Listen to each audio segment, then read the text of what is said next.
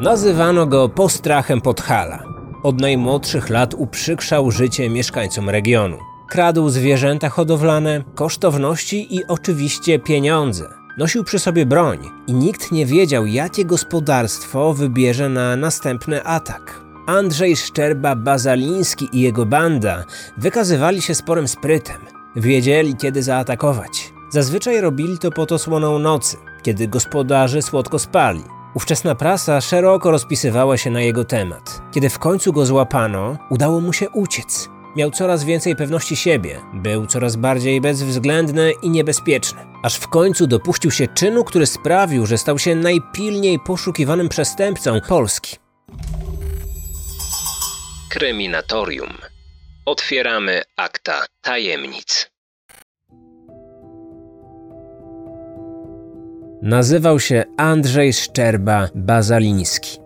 Nie wiemy dokładnie kiedy się urodził, ale wszystko wskazuje na to, że przyszedł na świat w roku 1899 lub 1900.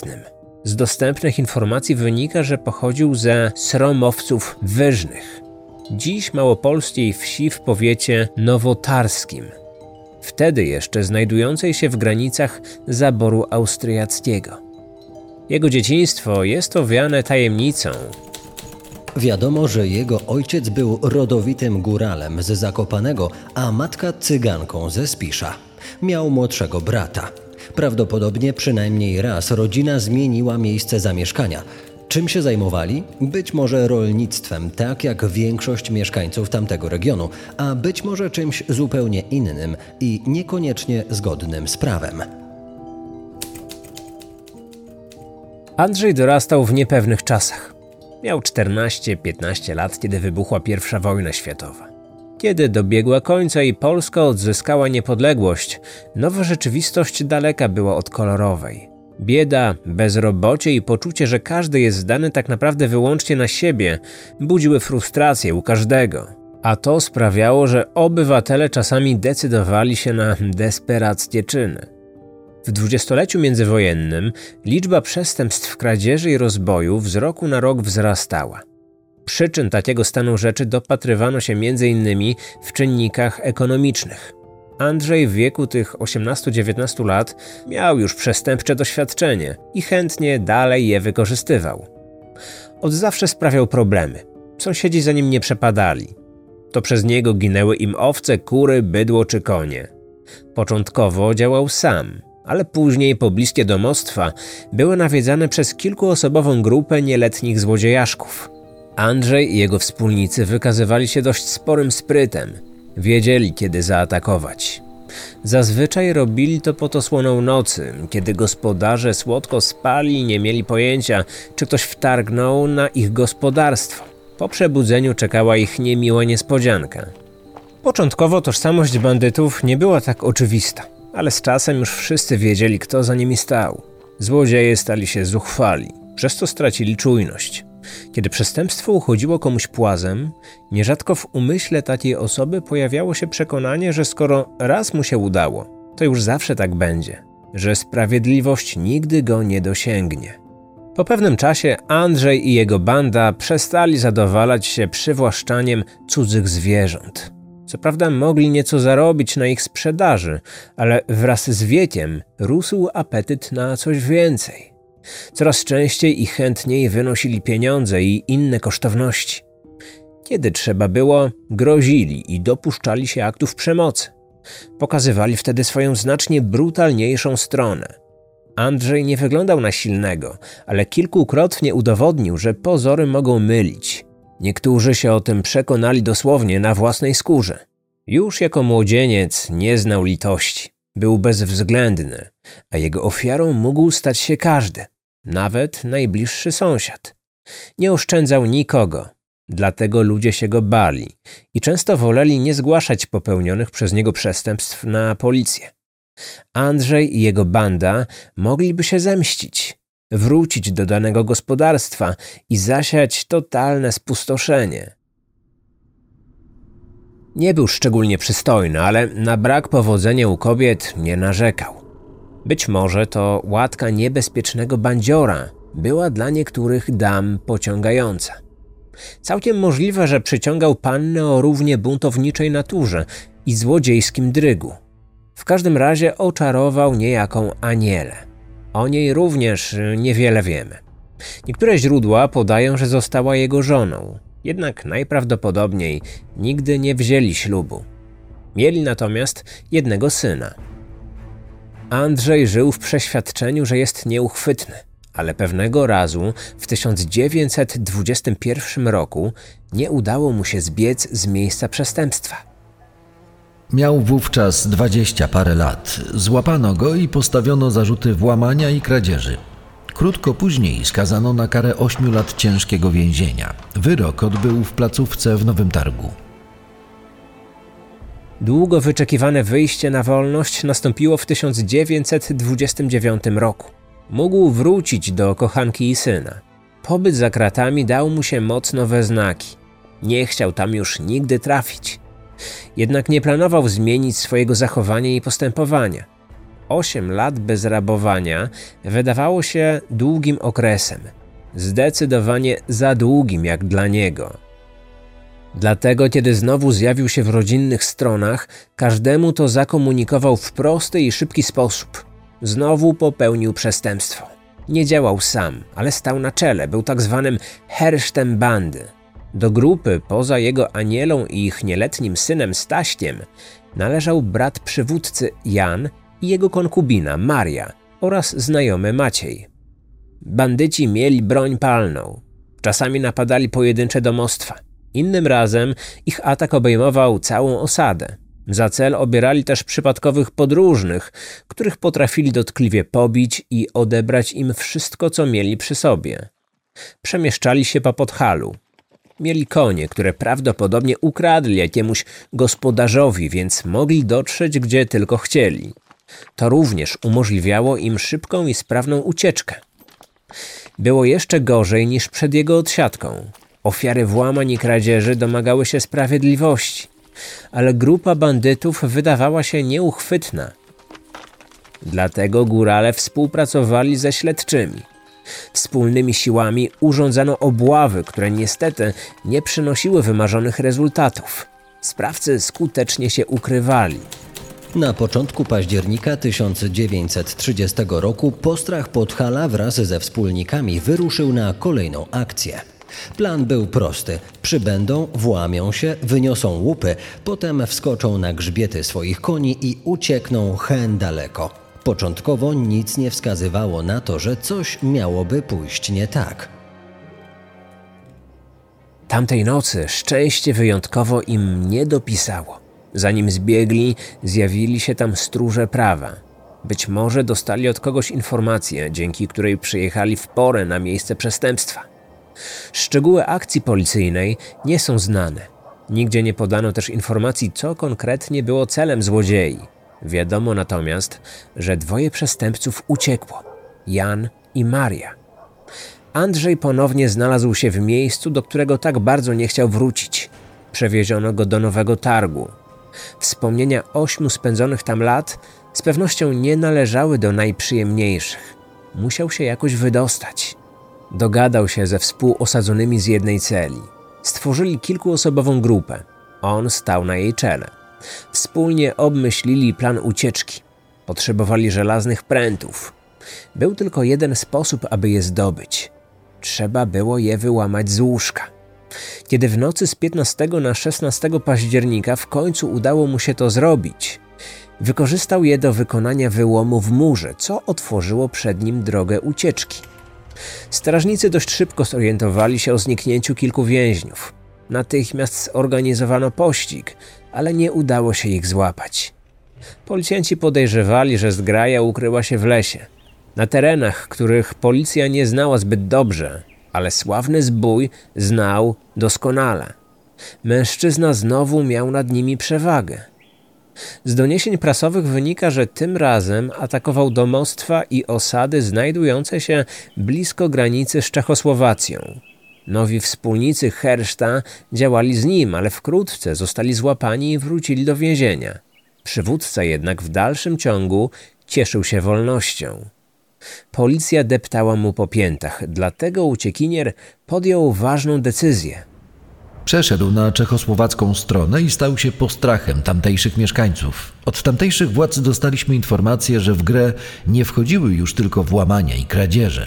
Andrzej, który był uzbrojony w broń palną, groził jej użyciem tym, którzy stanęli na jego drodze. Nie wiadomo nic o śmiertelnych ofiarach postrzału, przynajmniej jeśli chodzi o cywilów.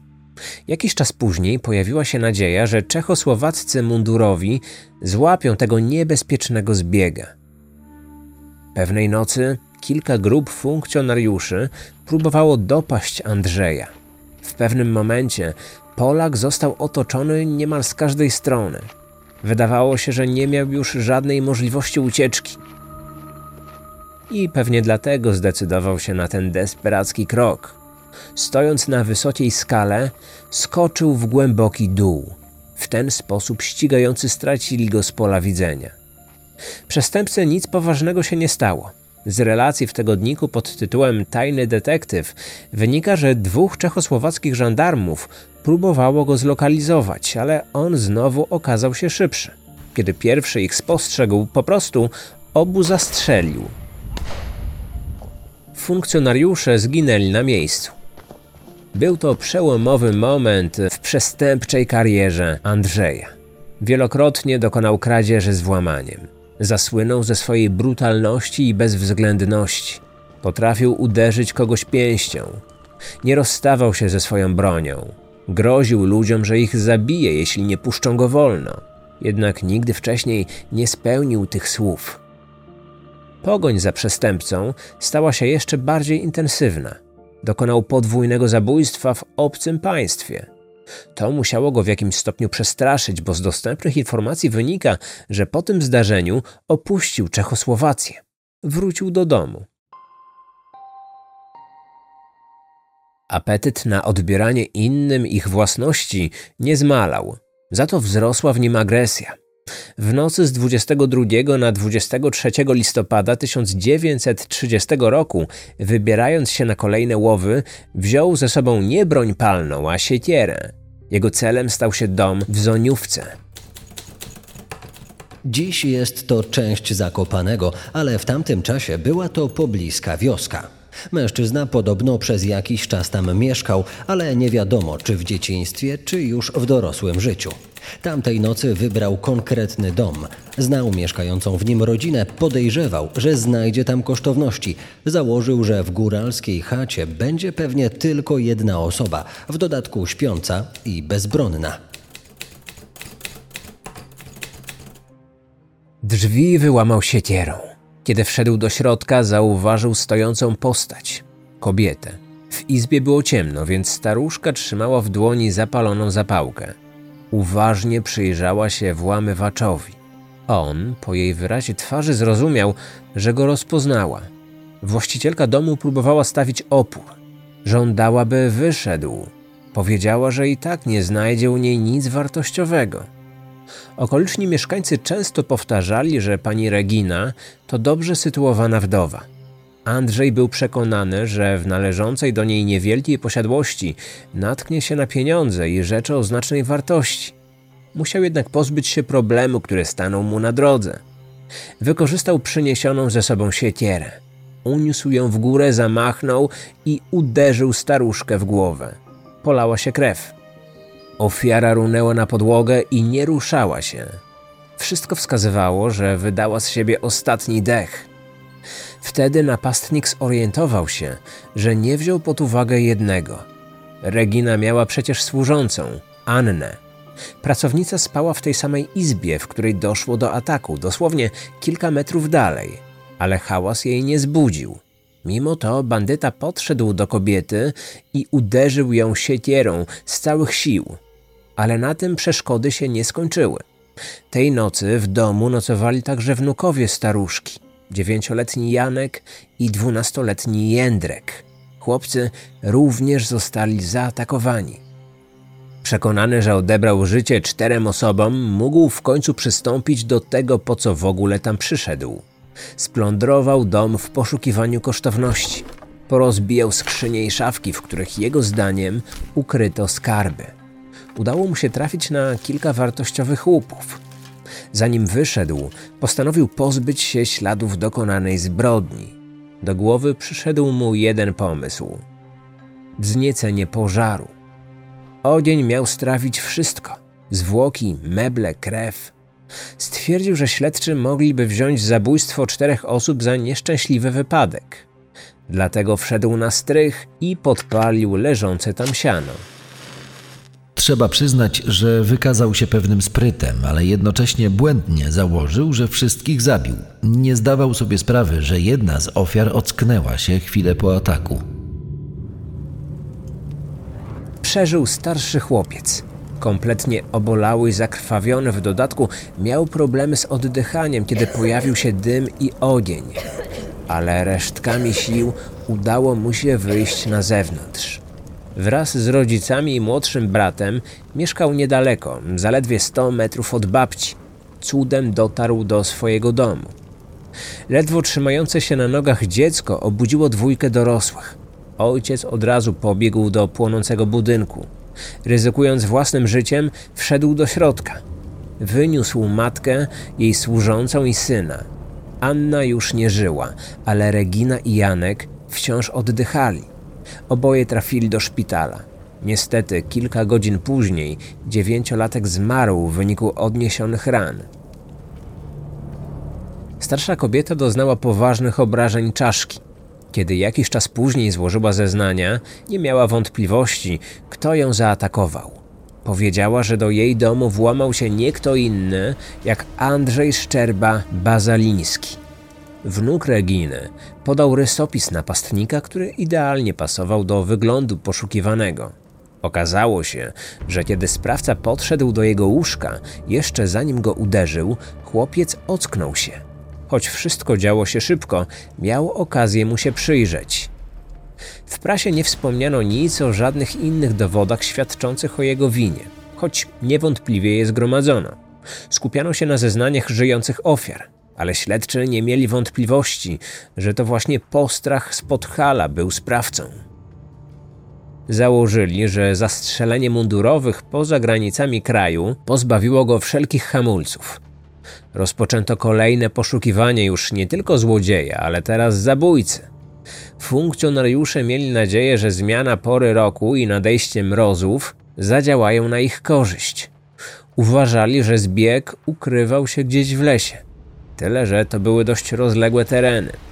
Założyli jednak, że w końcu skończy mu się jedzenie i woda. Będzie szukał do nich dostępu. Z głodu i pragnienia mógłby stracić czujność, a nawet kontakt z rzeczywistością. Przez kilka tygodni policja nie natrafiła na żaden ślad, ale on musiał przecież gdzieś spać. Podejrzewano, że noclegi urządzał w szałasach.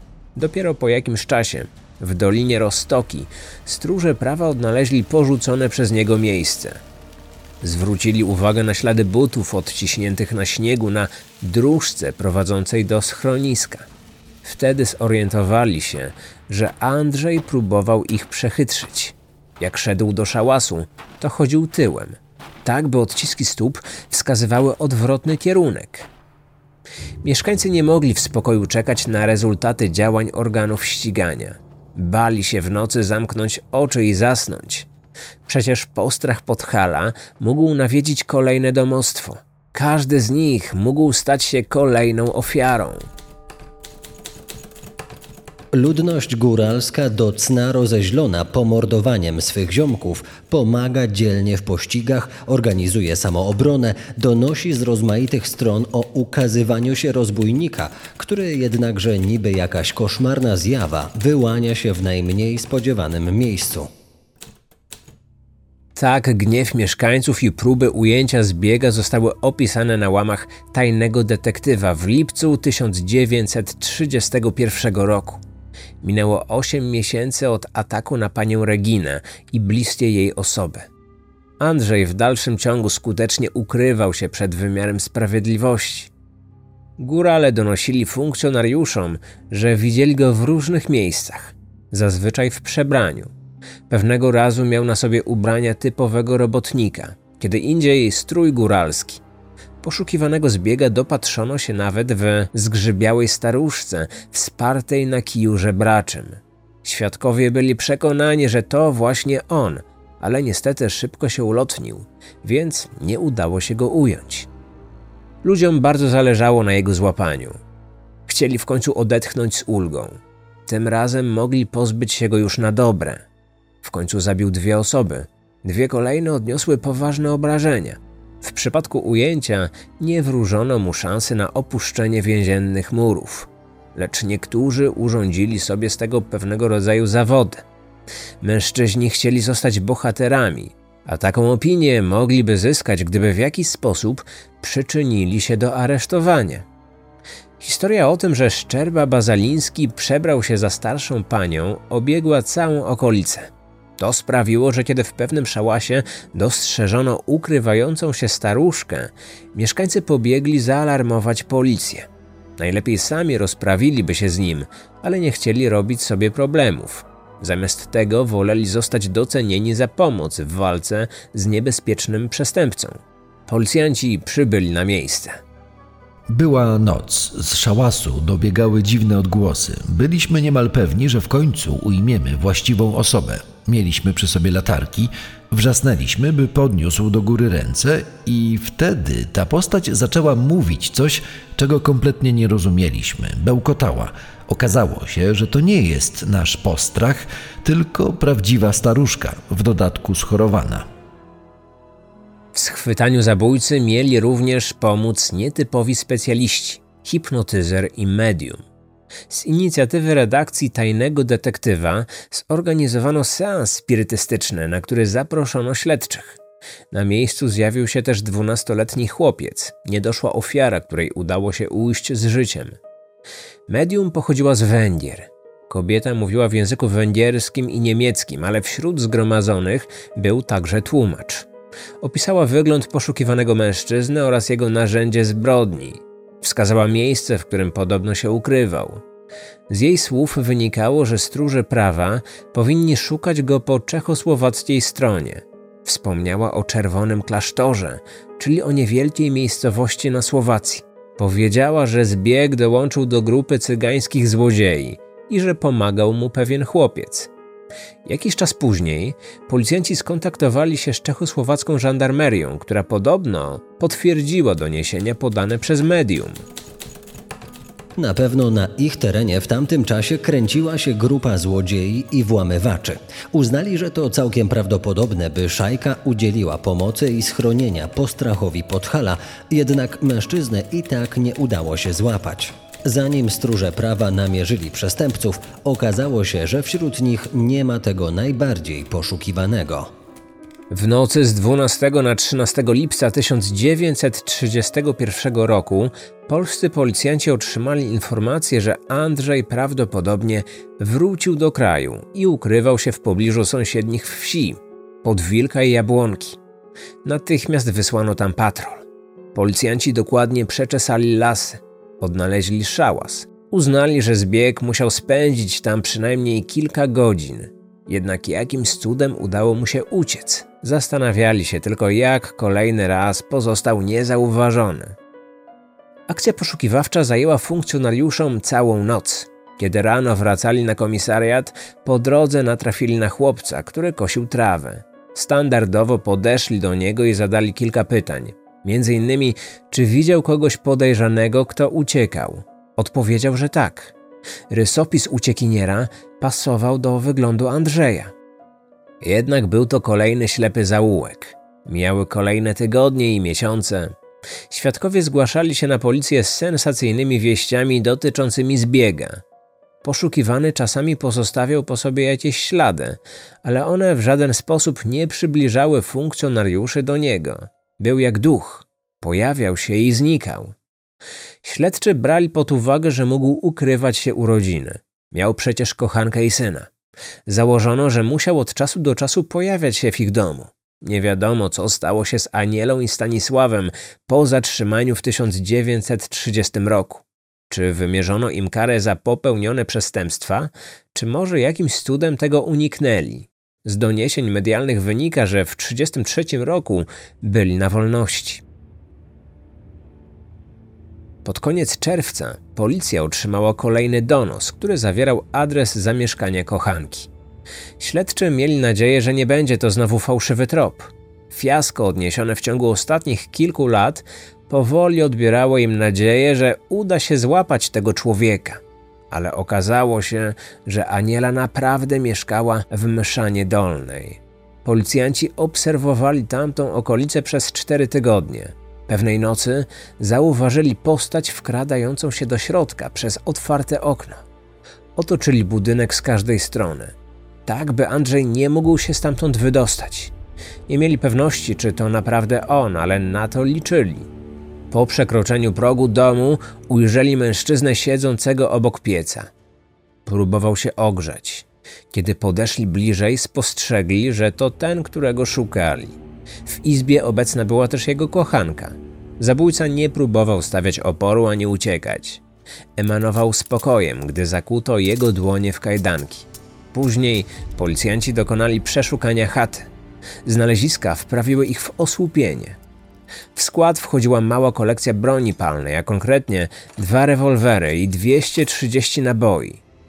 Śledczy zdziwili się, że gospodarze z niej nie skorzystali, że poddali się tak bez żadnej walki. Być może po prostu nie zdążyli tego zrobić. Wszystko działo się za szybko. Albo postrach z Podhala zwyczajnie zmęczył się uciekaniem, Oprócz tego zabezpieczono różne przedmioty, które niewątpliwie stanowiły łupy z dokonanych wcześniej przez niego kradzieży. Było tego tak dużo, że wywieziono je na czterech wozach. Postrach Podhala trafił natomiast do aresztu. Oczywiście próbował swoich starych sztuczek, jednak strażnicy zadbali, by nie miał szans się wydostać. Wobec tego kilkukrotnie podjął próbę samobójczą. Połykał wszystko, co znalazło się pod jego ręką, czyli połamane sztućce, odłamki garnków cynkowych czy szkła. Za każdym razem lekarzom udało się go jednak uratować. Później pojawiały się u niego objawy psychozy. Poddano go obserwacji. Psychiatra stwierdził, że on tylko udawał, by wzięto go za niepoczytalnego. Wtedy mógłby uniknąć kary. W ten sposób wyczerpał już wszelkie możliwe sposoby na pozostanie bezkarnym. Jego proces ruszył 3 czerwca 1934 roku w Sądzie Okręgowym w Nowym Sączu. W II Rzeczypospolitej funkcjonowała instytucja sędziów przysięgłych, którzy podejmowali decyzje o winie lub niewinności. To oni w krótkim czasie wydali werdykt. Nie mieli wątpliwości, że Andrzej był winny. Później sędziowie skazali go na najwyższy wymiar, czyli karę śmierci. Wcześniej wymierzono mu 47 lat więzienia za liczne kradzieże i rozboje dokonane na przestrzeni wielu lat. Jego obrońca odwołał się od wyroku w sprawie zabójstwa i jego usiłowania. Poruszał on kwestię ograniczonej poczytalności. Sąd Najwyższy uchylił wyrok pierwszej instancji i postanowił, że sprawa zostanie ponownie rozpatrzona. Poczytalność zdefiniowano w ustawie karnej jako zdolność do rozpoznania znaczenia czynu lub kierowania postępowaniem w chwili popełnienia przestępstwa. Jeżeli była ona w znacznym stopniu ograniczona, sąd mógł zastosować nadzwyczajne złagodzenie kary. Natomiast według drugiej części artykułu 18 powyższe przepisy nie mogły być zastosowane, jeśli ograniczenie zdolności sprawcy było skutkiem odurzenia wynikającego z jego własnej winy. Wiązało się to z zachowaniem Andrzeja tuż po aresztowaniu, kiedy podejrzewano u niego zaburzenia psychiczne. O złym stanie zdrowotnym miały świadczyć też próby samobójcze. Choć lekarz psychiatra stwierdził już wcześniej, że mężczyzna symulował, prawnik nalegał, by jeszcze raz to sprawdzić. W grudniu 1934 roku ruszył drugi proces. Według biegłych Oskarżony był w pełni poczytalny w trakcie ataku na panią Reginę i jej bliskich. Choć podczas rozprawy próbował sprawiać wrażenie, że nie czuł się najlepiej. Na wszystkie zadane mu pytania powtarzał nie wiem, ale nic mu to nie dało. Skład sędziowski skazał go na śmierć za zabójstwo, dożywocie za usiłowanie zabójstwa i pięć lat więzienia za podpalenie. Egzekucję przez powieszenie wykonano kilka dni później. Źródła wykorzystane do stworzenia odcinka. Artykuły opublikowane w Tajnym Detektywie. Zły duch Podhala z 26 lipca 1931 roku. Koniec Szczerby Bazalińskiego z 26 czerwca 1934 roku. Szczerba Bazaliński skazany z 16 grudnia 1934 roku. Artykuły opublikowane w ilustrowanym Kuryjerze Codziennym. Postrach Podhala Cygan Bazaliński zawiśnie na szubienicy z 13 czerwca 1934 roku i Postrach Podhala skazany na śmierć z 9 grudnia 1934 roku. Kodeks karny z 1932 roku.